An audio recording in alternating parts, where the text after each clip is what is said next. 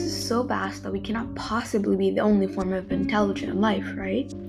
So then, what's the probability of extraterrestrials existing? What would they look like? And most importantly, what would that mean for us?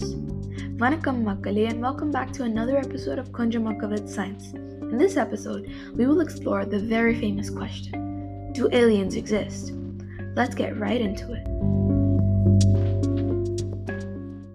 Long story short, perhaps not.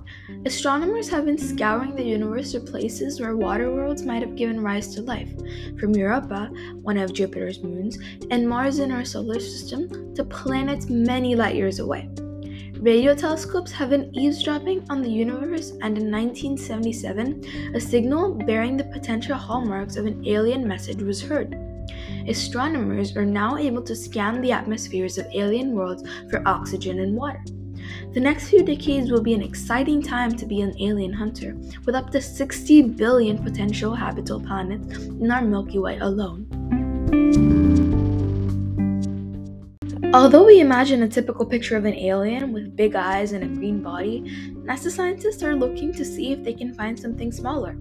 The theory of evolution includes all life starting as microbes and bacteria, so NASA scientists are searching for microbial life instead.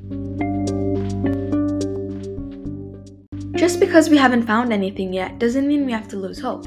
Consider this the rovers sent to Mars have clearly proved that ancient Mars was much more wet and warm and was perfectly suited for microbial life, with proper chemicals, a consistent source of energy, and water that was likely present for millions of years.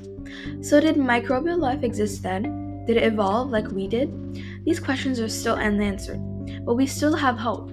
If life could have existed on Mars, there are so many more planets just in our solar system that we haven't explored yet that could have life.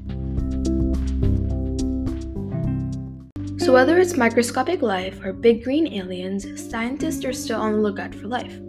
There is so much more of the universe we don't even know about, let alone have explored it. Who knows? Maybe aliens are listening to us right now. See you guys on next episode. Always question, always wonder.